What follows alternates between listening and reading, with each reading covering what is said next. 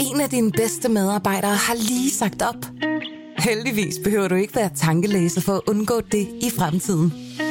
WinningTemp indsamler data gennem hyppige og anonyme medarbejderundersøgelser, så du lettere kan mærke pulsen på dine medarbejdere og støtte der, hvor der er behov. Kunder som Alfa Laval, Orkla og Volvo bruger allerede WinningTemp og ser, at det øger trivsel, reducerer turnover og hjælper med at fastholde talenter. Få gratis gennemgang allerede i dag på winningtemp.com. Velkommen til Morgenposten. Berlingskes nyhedsoverblik.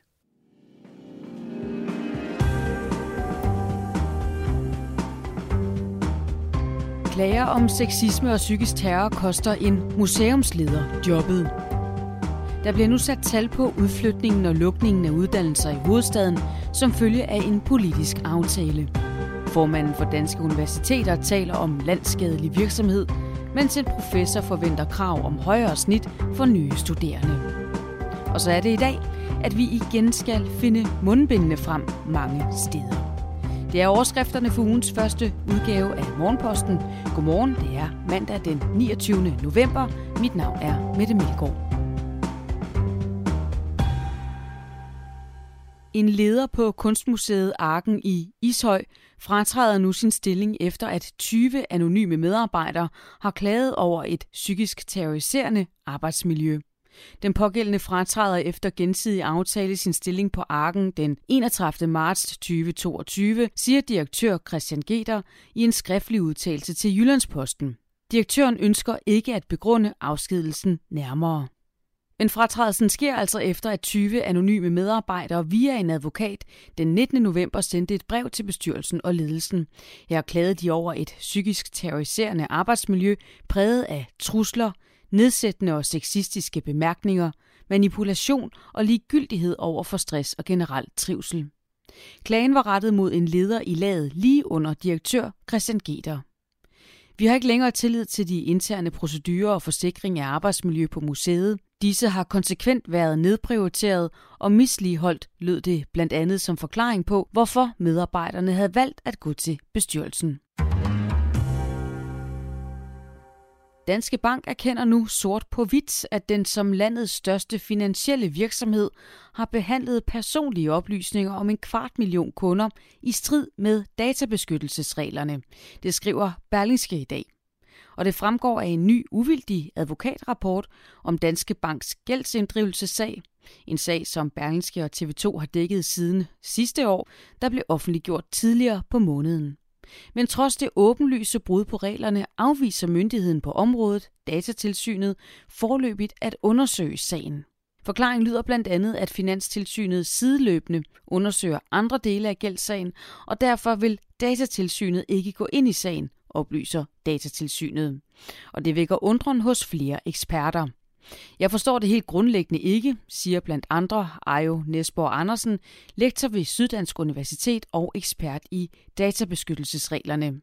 Det er en stor sag, der vedrører mange mennesker og som har haft direkte negative konsekvenser for mange af de registrerede. Det burde være en principiel sag, som datatilsynet derfor gik ind i med det samme, siger lektoren.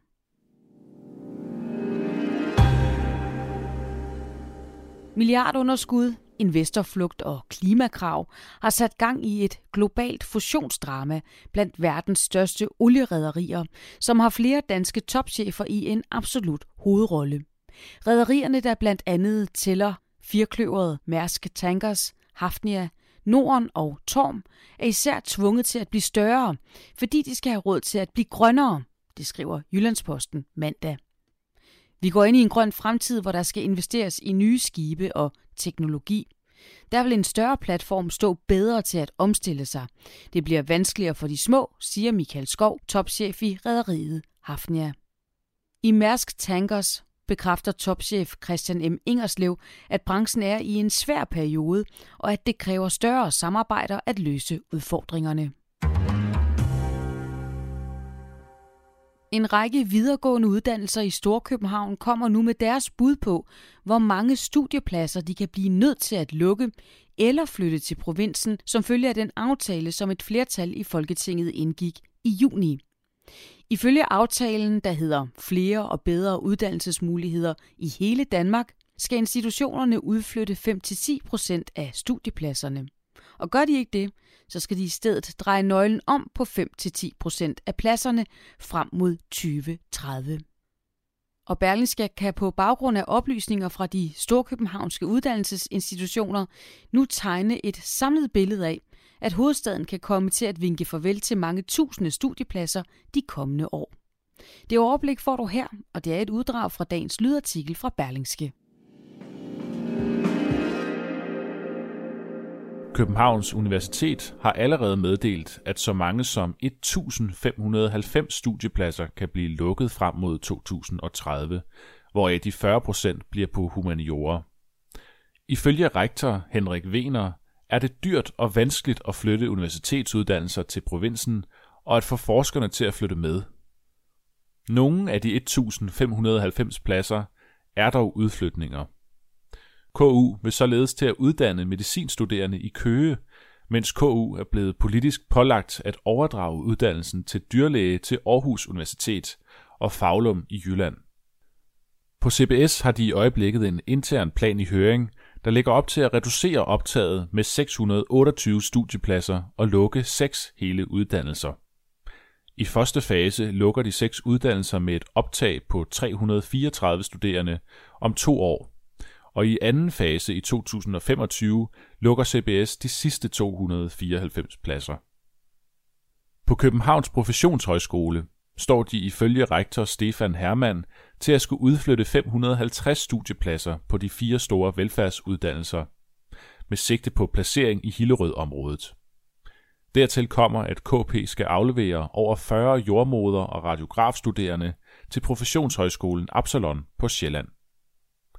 Endelig skal KP ifølge rektoren skære eller udflytte yderligere ca. 100 pladser på andre uddannelser. Fra Københavns Erhvervsakademi lyder meldingen, at der skal skæres 550 studiepladser. De 400 af dem er internationale og skal ifølge den politiske aftale lukkes. De sidste 150 pladser vil Københavns Erhvervsakademi forsøge at udflytte til blandt andet Hillerød. På DTU i Lyngby oplyser rektor og formand for Danske Universiteter, Anders Bjarklev, at planerne for fremtiden bliver offentliggjort meget snart. Han kan dog allerede nu fortælle, at DTU ikke står over for at lukke studiepladser. Vi kommer til at udflytte studiepladser og udnytte nogle af de erfaringer, vi har gjort os med digitale muligheder under corona, siger han. IT-universitetet vil ikke oplyse om eventuelle flytninger eller lukninger. Universitetet henviser dog til, at der bliver arbejdet på at oprette et nyt campus i Vejle. Således uddrag for dagens lydartikel fra Berlingske, som er skrevet af Jens Eising. Og der er flere reaktioner og kommentarer i artiklen, som du finder i sin fulde længde på berlingske.dk, blandt andre fra uddannelses- og forskningsminister Jesper Petersen. Hvorfor lagde tidligere integrationsminister Inger Støjberg sig ikke bare ned og sagde undskyld, da ombudsmanden kaldte hendes administration for særdeles kritisabel? Og hvorfor tog den nuværende statsminister og hendes departementschef ikke et ansvar i Mink-sagen? De spørgsmål stiller forhenværende minister Bertel Hårder i et debatindlæg i dagens Berlingske. Og indlægget kan næsten kun opfattes som en mindre bred side mod de to markante kvinder i dansk politik. Hvis Inger Støjberg bare havde sagt undskyld, kunne det have sparet samfundet for et måske 60 millionbeløb, fastslår Hårder, der erindrer sig en episode i sin egen tid som undervisningsminister. En erfaren statsrevisor, Bernhard Bavnsgaard, trak mig engang til side, efter at statsrevisorerne offentligt havde kritiseret bogføringen på Danmarks Tekniske Universitet. Vi ved godt, du som minister ikke har haft noget med det at gøre, men vi har jo kun dig at holde os til, og du er den, der kan og skal rette op på det. Han havde ret. Sådan fungerer det parlamentariske demokrati, og derfor bør enhver skandaleramt minister tage ansvar og ikke skyde skylden på andre, skriver Bertel Hårder blandt andet i debatindlægget.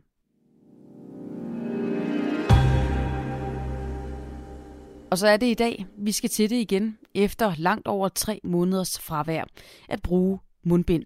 Mundbindet bliver genindført i den kollektive trafik og i detailhandlen.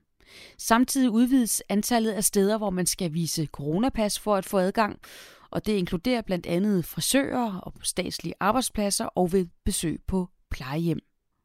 Og derudover nedsættes varigheden af coronapasset, så et negativt testsvar fra en PCR-test kommer til at give coronapas i 72 timer mod før i 96 timer, mens et negativt testsvar fra en lyntest nu kun giver coronapas i 48 timer i stedet for 72 timer. Og en del vil nok mene, at de nye restriktioner giver ekstra god mening i lyset af den efter alt at dømme usædvanligt smitsomme og bekymrende omikron-variant af coronavirus, der allerede er opdaget i mindst 13 lande på kloden herunder Danmark. Journalist Lars Henrik Ågaard forsøger i en større oversigtsartikel i dagens Berlingske at svare på de mest presserende spørgsmål om den nye variant. Blandt andet om omikron er farligere end delta, og hvorvidt vaccinerne vil prale af på den. Nu vi er nået til slutningen af november, betyder det, at landets bedste fodboldrække Superligaen stort set er gået på vinterpause. I aften spilles den sidste kamp, som bogstaveligt talt er et møde mellem top og bund, når førerholdet FC Midtjylland besøger Vejle, der skal forsøge at komme væk fra sidstepladsen herinde pausen. Superligaen tager fat på forårssæsonen den 20. februar. Så længe skal du trods alt ikke vente på morgenposten, som runder af for nu. Men senere i dag kan du holde øje med en ny episode af Pilestræde. Og i morgen tidlig er det Jon Kaldan, der står for morgenposten. Jeg hedder Mette Melgaard. Rigtig god mandag.